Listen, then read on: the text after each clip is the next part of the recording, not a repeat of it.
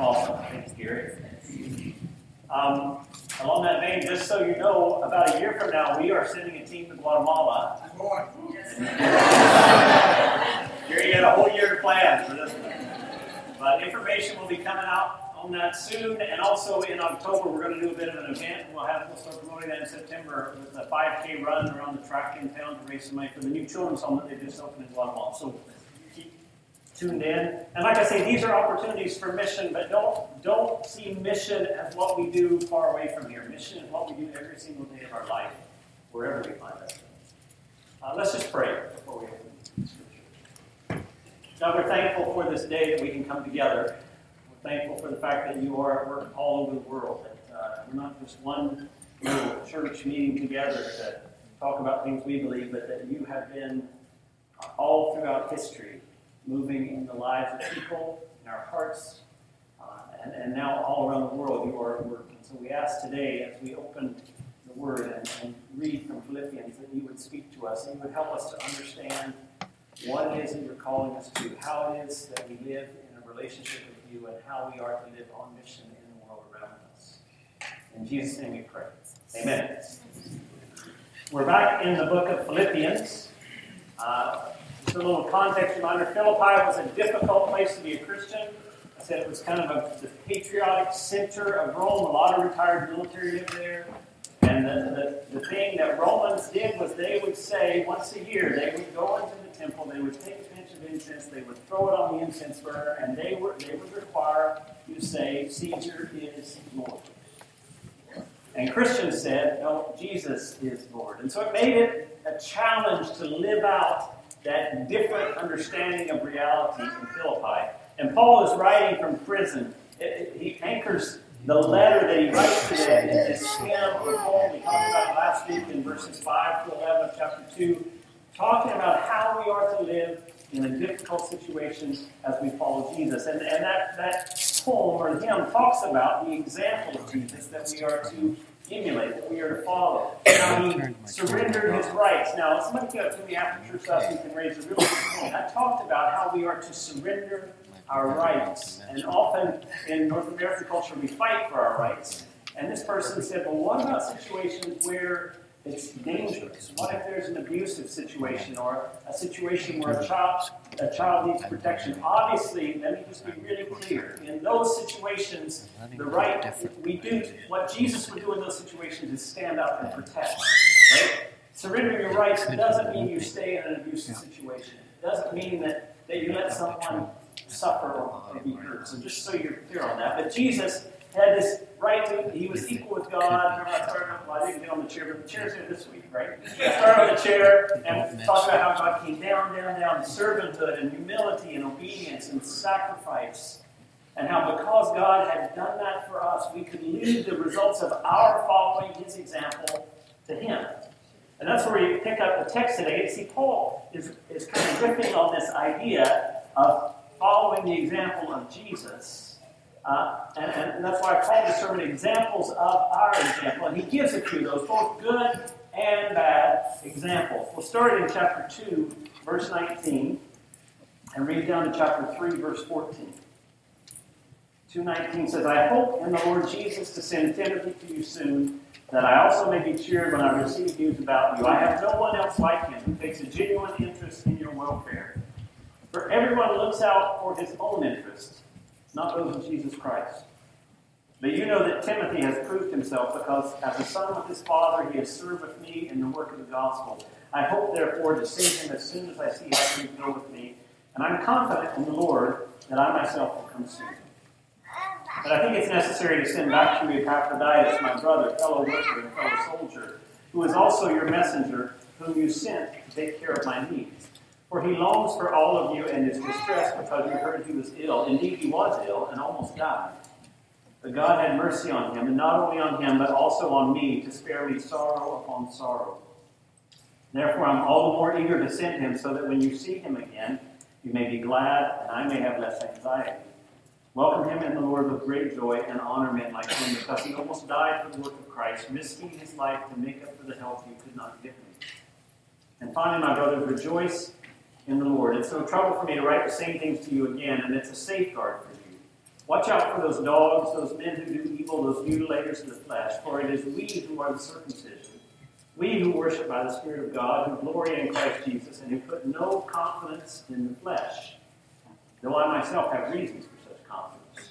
If anyone else thinks he has reasons to put confidence in the flesh, I have more. Circumcised on the eighth day, of the people of Israel, of the tribe of Benjamin, the Hebrew of Hebrews.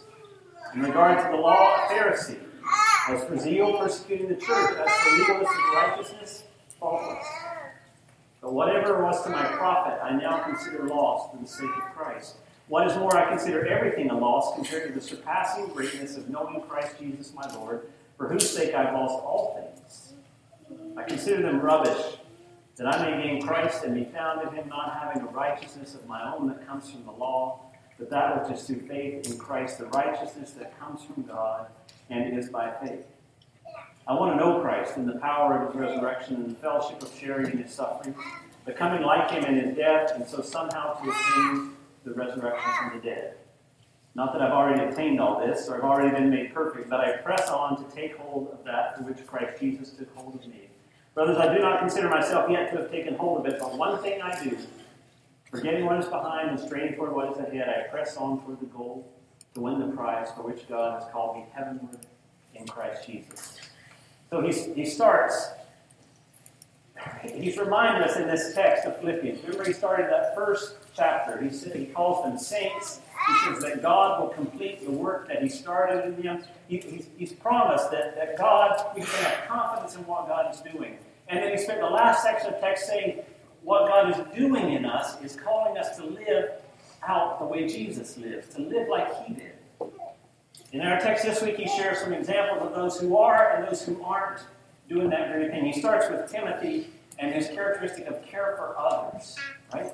Timothy had been serving with Paul. He was in Philippi when this church was planted. He says, there's nobody else like Timothy. Literally in Greek, he says, there is no one of equal soul. It's a beautiful thing to say about somebody. There's nobody like him. He has a genuine interest in your welfare, right? And remember that back from chapter 2 where it said, look not only to your own interest, but also to the interest of others. In verse 3 and 4, do nothing out of selfish ambition. Paul says Timothy is one of those guys. He's an example of our example. He's doing it. And Paul's even sacrificing too. He says, Timothy's been like a son to me, and yet I'm hoping I can send him to you. I'm hoping once I find out what's going on with me, I can send him on to you for your benefit. And then he mentions Epaphroditus, which is a great name. I don't know why people don't name their kids Epaphroditus. And his sacrifice itself. Epaphroditus had been sent to Paul from Philippi with a gift. Remember, the Philippians heard Paul was in prison in Rome. They sent Epaphroditus there. This letter comes out of that as a thank you for the gift that Epaphroditus brought. Most people think he was the way the letter itself got back to the church at Philippi. And in verse 25 of chapter 2, it says, I love this phrase, whom you sent to take care of my needs. That word take care is, the Greek word is liturgia, which is like liturgy. What he's actually saying is, Epaphras came and he served like a priest to me. He lifted me up to God and brought God to me. That's what he did. The same exact word is used in the later verse where he talks about serving. This is what Epaphras has been for me. And his trip has caused or resulted in some form of illness that almost killed him. And what's funny is Epaphroditus doesn't seem upset that he almost died. He seems upset that the people in Philippi have been worried about him because he was so sick. He didn't want them to worry. He cared that they were at peace. He risked his life to help. That's that word liturgy again. He served as a priest in that way. In a way that you couldn't. And Paul says, honor this man who's living out to him that I just mentioned above, the example of Jesus. But then he moves in chapter 3 to a group called the Judaizers. Now, in your outline, it's not Christine's fault, it's my fault. And it may be fixed up there. I misspelled that. I put it A-I, and it's supposed to be I-A. So you can fix that if you really care about those. I just say that because some of you will say, you misspelled that word. And I want to put that to rest so we can move on. But the Judaizers were people who were we're trusting form over substance. He starts with the 3 verse 1 with his call to be joyful, which is interesting. He tells the free people to rejoice in the Lord. He's the one in prison, and he's telling the ones free to rejoice. Usually it will go the other way. Oh, hang in there. Rejoice in the Lord. Be tight. It'll be okay. But it's going the other way. And then he mentions those dogs, those men who do evil, those mutilators of the flesh. Now, these were people all throughout the Jewish world that really were plaguing Paul and the new churches constantly. They were confused about the gospel, Judaizers. They felt like, yes, we want to have faith in Jesus, but we also need to keep all the laws. First, we have to become Jews. We have to be circumcised. We have to keep the laws written in the Jewish law and have faith where faith doesn't work. And so the Old Testament rite of circumcision was a big deal for them. These Gentiles would come to be Christians, and they would say, unless you're circumcised, you're not a Christian. You can't do that. You can't just come and bypass that rite of circumcision. They said it's necessary for salvation. Believe, they said, yes, trust, but you have to do this or it doesn't actually work. Now, it's interesting because in the Old Testament, even when it talks about circumcision in Deuteronomy 30, it realizes it's a sign of something deeper. It says in Deuteronomy 36, the Lord your God will circumcise your hearts and the hearts of your descendants so that you may love him with all your heart, with all your soul, and live. See, Paul's reiterating that even though it's a call to follow the example of Jesus that is central to this letter, even that isn't just boiled down to a list of things that you should do. The Judaizers are saying, oh yeah, believe in Jesus, but you have to be circumcised, or it doesn't count. Paul says that's the wrong example. That's not the way you want to follow. Because when we focus so much on the acts that we do, we miss the point of what is going on in faith in Jesus Christ. See, I'm not saying that that doing is wrong. I'm just saying if we put doing first and then belief in Jesus, we've got the order mixed up. It's the belief and trust in Jesus that leads to the doing. The power source of our doing has to be deeper than just a ritual or a practice. And Paul demonstrates this as we move on to look at the example of Paul himself. He goes on to turn the focus toward himself. And he explains what it is that actually helps people to change and follow the example of Jesus. What it is, he says, it's a knowing of Christ. There's a relational aspect to this transformation that is vital. He's pursuing knowing Jesus. And as he does that, his life is changed. The Judaizers are saying, do these things, and then you'll be okay for God. But Paul says that's not true. He says, we're the circumcision. We worship by the Spirit. We glory in Jesus. We put no confidence in the flesh. These things that they're saying you have to do, you cannot depend on those things to have a relationship with God. He says, you want to talk about confidence in the things that you do? Well, Paul has reasons. He has his reasons. He says there's actually 7 things that he lists in that text in verses 4 and 6. He was circumcised on the 8th day. He was Jewish. He was the tribe of Benjamin. He was a Hebrew of the Hebrews. Now, those are 4 things that happened out of his control. They happened to him because of who he was born to. But then he goes 3 more that he's chosen to. He says, in regards to the law, I was a Pharisee. He was the most devoted of any Jew toward the law.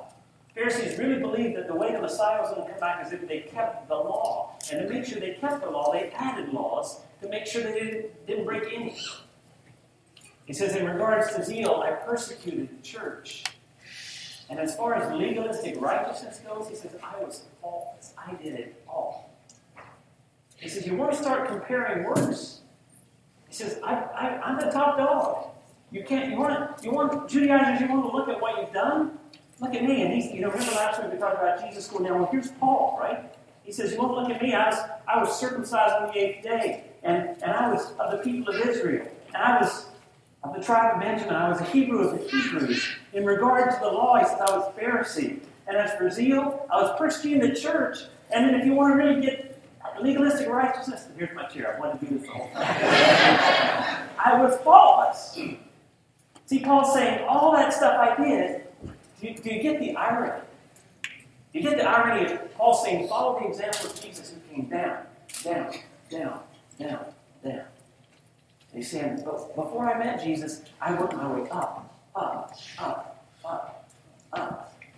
And I did it better than any of you. And you know what? We can all find our reasons to be confident in what we've done. We can all look at other people. I don't do what they do. I would never act like that. I go to church. I read my Bible. I was a kid growing up in the South. Christian boys had a statement that was righteousness to us. You know, I have to explain part of it because the word chew, there were major, major sins in the church in the southern United States. Smoking, drinking, and chewing tobacco. Those were the three major sins. I don't know where lust and greed and all that stuff got left out, but Christian boys would always say, I don't smoke, drink, or chew, or go out with girls who do.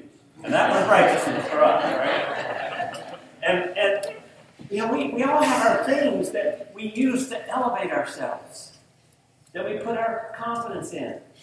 I work hard to provide for my family. I'm not a burden on society. We all find these reasons, the actions that we do that we can be confident in. Look at what God has blessed me with. Look at how He's blessed. And that becomes a reason for confidence. And that's what the Judaizers were doing. They were spiritualizing activities and actions as a way to elevate themselves in God's eyes. Paul says, if anybody can have confidence from that, it's me. But then he shares his perspective and his priority. First, his perspective. In verse 7 of chapter 3, he says, whatever was to my profit, so these weren't bad things he was doing, except for persecuting the church. Whatever was to my profit, I now consider them loss for the sake of Christ. That word loss literally means a disadvantage, something that actually does damage. And that's what he's saying. He's saying, all those things I depended on for all those years, they were taking me farther and farther away from depending on Christ where He was. I was just puffing up my ego. They kept me from what was real. In verse 8, he says, what's more, I consider everything a loss compared to the surpassing greatness of knowing Christ Jesus my Lord, for whose sake I have lost all things. Here we see both his perspective and his priority.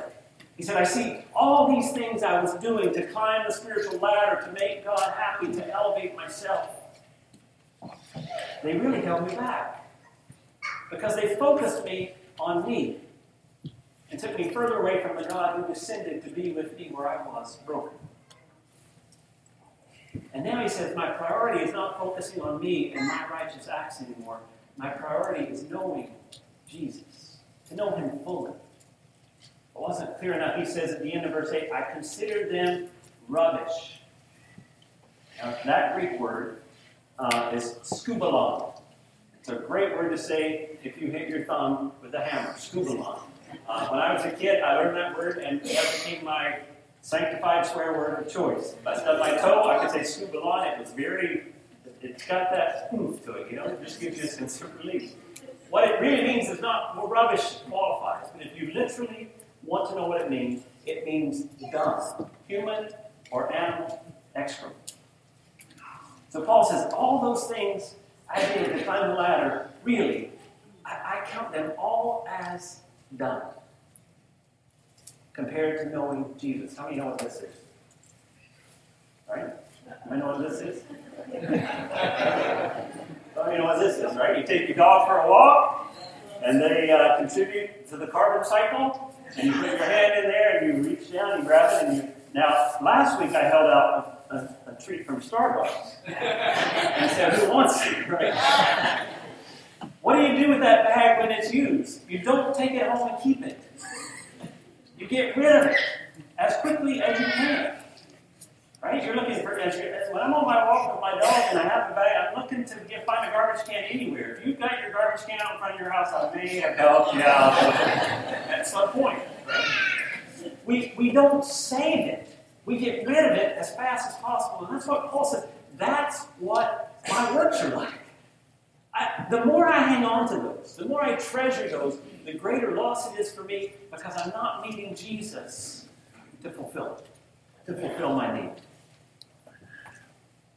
Paul Paul makes a very visual example of all his efforts by calling them dumb. His priority is to know Christ Jesus, Messiah Jesus, is Lord. He wants to gain Christ. He says, all these things I count as loss, as a disadvantage, so that I may gain Christ and know him and be found in him. Now, why is this so important for him to gain Christ and be found in him and to know him? Because what he's seeking is righteousness from a different source. Before we explain that, I want to clarify that term righteousness, because we only get about half of it. I think most of us, when we talk about righteousness in the church, we think of it as a status, a legal status before God. We were sinners. Christ died on the cross for us. We accept his forgiveness. We are, on our file in heaven, it says, now because of Jesus, we are righteous. That's righteousness. And that's true, very true from Scripture. But it's only part of the meaning. If you follow that word righteousness through Scripture, very often, in fact, the majority of the time, it's not so much talking about status as it is talking about a way of living, a just and pure and right way of life. It said that Joseph, Mary's husband, was a righteous man. It didn't mean he had status. It meant he lived a certain way. And see, I think what we end up doing sometimes is thinking of righteousness just as what's on our file in heaven, instead of realizing what God gives us is the ability to live a different way. But the problem is, Paul says, for so long I was trying to get it myself. I was trying to earn it myself. I was trying to be righteous. And what I realize now is that righteousness comes from a different source. Knowing Jesus not only declares me holy and righteous on my file, it also begins to change me and transform me, to conform me to the image of Jesus so that I look like him. And the source of it is not my hard work, it's trust. It's faith, it's believing that what God has said is true. He says in verse 9, it's not a righteousness of my own that comes from the law. Look at that verse 3:9. If you're not reading that, look at that. Let me on. That I may gain Christ and be found in him, not having a righteousness of my own that comes from the law because of all the good things I've done, but that which is through faith, another word for that is trust in Christ, the righteousness that comes from God and is by faith. Now, it's true, it's a gift. God sees us as righteous. We've been forgiven. But what he's also saying here is that God, through faith in Jesus, through this trust in believing that he will finish what he started, through this love that is bigger than we can even imagine, the one that meets us down at our worst point, that also begins to shape the way we live. And the righteousness then becomes living in a way that reflects who Jesus is.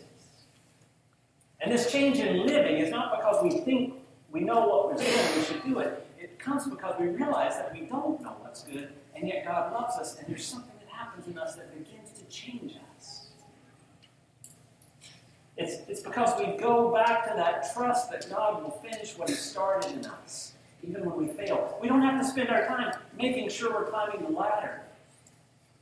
We just have to hang out with Jesus and realize that he loves us where we are. And as that happens, something in us changes. We are transformed. And there's a righteousness that comes through faith. There's a different way of living. So let's sum it up with what I'll call some advice for Christ followers. Practical advice in this text. Knowing Jesus is the key to becoming like him. That's one of the things Paul's saying. And it takes time. It involves this process. But once again, God will finish what he started. So here's three things. This is my advice to you from this text. You can take it or leave it. First one is this: seek righteousness by faith.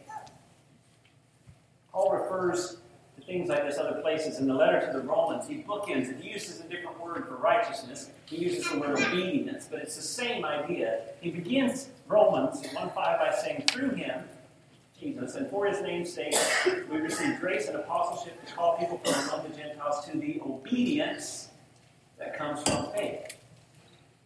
So when we're believing that God will do what he said he's going to do, that he loves us despite our brokenness, when we have faith and hold on to that trust, there's an obedience that comes out of it. And at the end of the book, he says the same thing again in Romans 16. Now to him who is able to establish you in accordance with my gospel, the message I proclaim about Jesus Christ in keeping with the revelation of the mystery hidden for long ages past, but now revealed and made known through the prophetic writings by the command of the eternal God. So what? So that all the Gentiles might come to the obedience that comes from faith. And I've said this over and over, but we try to force obedience by guilt, by shame, by fear, by willpower. And the Bible teaches that obedience comes by faith. Trusting that what God has said is true. All of a sudden the pressure's off. And you can respond out of love instead of out of obligation. How much easier is it to obey someone who loves you than someone that you're trying to make happy that doesn't love you? We want to obey the person that loves us. We want to do the things for them. That's why he says you've got to, it's that faith and trust in who God says he is that inspires obedience and righteousness. And when we seek this righteousness that comes from keeping the law, like Paul climbing the steps, you know what we do is we hide. Just like Adam and Eve ran and hid in the garden. I don't think we hide from God, but we hide the truth from ourselves. Because the whole time Paul was, you know, in regard to all that, I was doing all the right stuff. Paul was still messed up. We all are. We all make mistakes, but we don't want to acknowledge that if we're depending on the law to make us righteous. So we hide from the truth. But when we can trust that God loves us by faith, that he will finish what he started in us, then we can be honest about who we are, about our brokenness, about our failures, because God's not surprised by them, and he's not going to walk away from us. He's going to work on those things. And that love and acceptance by God actually transforms the way we live. When we receive by faith the love of God, we desire evil less. That's what happens in spiritual life. It seems counterintuitive that when we try less to do the right thing, and rest more in the love of God, that we actually end up doing the right thing. Now that's why Titus says it's the grace of God that teaches us to say no to ungodliness. That's why John says we love because he first loved us. You start looking for that in Scripture, you realize that what we've wrapped ourselves up in is trying to get everything right instead of trusting that God loves us when we get everything wrong. And all of a sudden that creates this huge motivation to live differently. Paul says this right living comes by faith, by trust. And because it's the way it comes, we can be patient with the process. Look at verse 12 of chapter 3. Not that I have already obtained all this, or have already been made perfect. I haven't arrived, he says. This goes back to chapter 1, verse 6, being confident of this, that the one who began the good work in me will carry it on to completion. Paul says, he's doing it to me too. I'm not there. I can be patient with the process. I can let my love grow in knowledge and depth of insight. Remember that from chapter 1 saying that God's shaping me, and I can be patient with that process over time. How many of you, when your kids learn to walk, and the first step they took and they fell down, your first thought was, you stupid klutz. Nobody thinks that.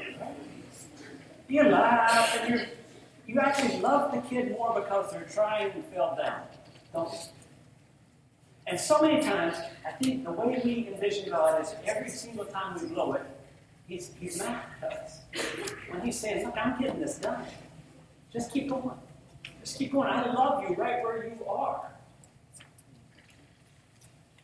So we do what we do. We keep moving. And we rest in the trust of the love of God for us, and that begins to change our behavior little by little. We're patient with the process. And then, how do we live that out? Well, Paul says, this is one of my favorite things Paul ever says, because it's so funny. Do the one thing that is three things. Did you catch that he said that? This one thing I do, and then he lists three things in a row. It's like Paul. Just one. Maybe it's one for him, but it's three for me. This one thing I do. First, he says, I forget what is behind. I literally neglect it. I care nothing about. Your past mistakes and failures are forgiven and gone. So stop wasting your time there. The grace of God is big enough for the mistakes that you have made. So stop dwelling on it. And he says, and I strain toward what is ahead, toward what God is making me to be. I've come to understand that word strain this week. In my athletic people like me, you know how athletic I am. I was running through the rotary trails and I tripped on a roof and went down my shoulder and sprained my shoulder this week. And so it's not the best way to get out of running, but it is one way to get out of running. But so I had limited mobility. I'm getting a little bit better after about a week. But I'm realizing that there's a point where I get to, and I cannot reach any further without pain. And every day I'm trying to stretch that a little bit further. I'm straining toward actually being able to use my whole shoulder again, which will be nice. But that's what Paul says. I'm forgetting what's behind, and I'm straining toward this thing that God is making me to be. And he says, and then I press on. I run toward, that's what that Greek word means. I pursue, I chase. What is he chasing? Is he chasing heaven? It's in there. He's called to the prize. He's called me heavenward in Christ. I think he tells us what the prize is back in verse 8. What is more, I consider everything a loss compared to the surpassing greatness of knowing Christ Jesus my Lord. For whose sake I've lost all things, I consider them rubbish that I may gain Christ and be found in him. He says, I'm forgetting what's behind, I'm straining for what's ahead, and I'm running, chasing as hard as I can this gift that God has promised me, that one day I will be in Christ. I will be like him. Because I'm trusting he loves me in my brokenness, I'm willing to pursue him with everything I've got. See, it's trusting in the grace of God that changes us. We've got to get that through our thick heads. And it's going to take some time. And believe me, we've all messed it up to today. Paul says, forget about that. Forget about your mistakes. Now, we also want other people to forget about our mistakes. That's not necessarily... You forget about your mistakes. Don't sit there stewing in them and lean toward what God's calling you to. The fact that he loves you, that he's giving you grace and is forgiving you. And that begins to transform you. And chase after Jesus. That is what happens. You begin realizing, I can't believe he doesn't count that against me. I can't forget all. And look, there he is. He loves me. You begin to chase after him. And as you chase after him, you begin to reflect him more and more to the world around you. That is how the gospel changes us day by day by day. God, we just thank you that you do come down to us and don't require that we come up to you. That we can be totally honest with our brokenness and our failure and our sin. And that your grace is big enough to not only cover it, but to erase it. Let the truth of that just sink into our hearts and our lives, and let that cultivate in us a love for you that changes and transforms our behavior to reflect you. I pray, God, too, that grace that we've received from you, we would be able to share with others. That just as we've been loved, not because of what we did, but because of who you are, that we can love other people. Not because of what they do, but because of the fact that you love them. Pray that that would flow through our hearts. That would be the one thing that we do, that we could forget what's behind, that we could strain toward what's ahead, and that we could run, we could press on to take this beautiful gift that you have for us in making us wholly new. We look forward to the day when faith will be sighted. And it won't just be a hope anymore, but it'll be a realized hope. We just ask that you would continue to be patient with us and work in our lives in ways that would make us more like Jesus. Amen. That whole idea of walking by faith and not by sight is why what we do once a week here together is so important. I just want you to get that. Because the world every day will tell you it's not what Jesus has done for you. It's what you do. That's what gives you value. And you're going to go out for the next 6 days, everything from the internet to TV to your friends to the coffee shop is going to tell you that message. And we come back together to remember the truth. That's what we do when we worship. We remember the truth that what God has done for us is what really matters, and we can rest in that. And I don't know if you guys realize how important this group is. Our church together with the church at home, it's vital that we walk together to remember this truth, because the rest of the world's trying to take it out of your brain. They're trying to tell you the other story. And so we come together. And I love what Paul says to the Philippians, because it's the way I feel about you guys. So I'll see if I can make it up. Usually if I say that, I can't. So that's why I didn't. I thank my God every time I remember you in all my prayers for all of you. I always pray with joy because of your partnership in the gospel, that truth, from the first day until now, being confident of this, that he who began a good work in you and me will carry on with completion until the day of Christ Jesus. We've got to remember that truth this week.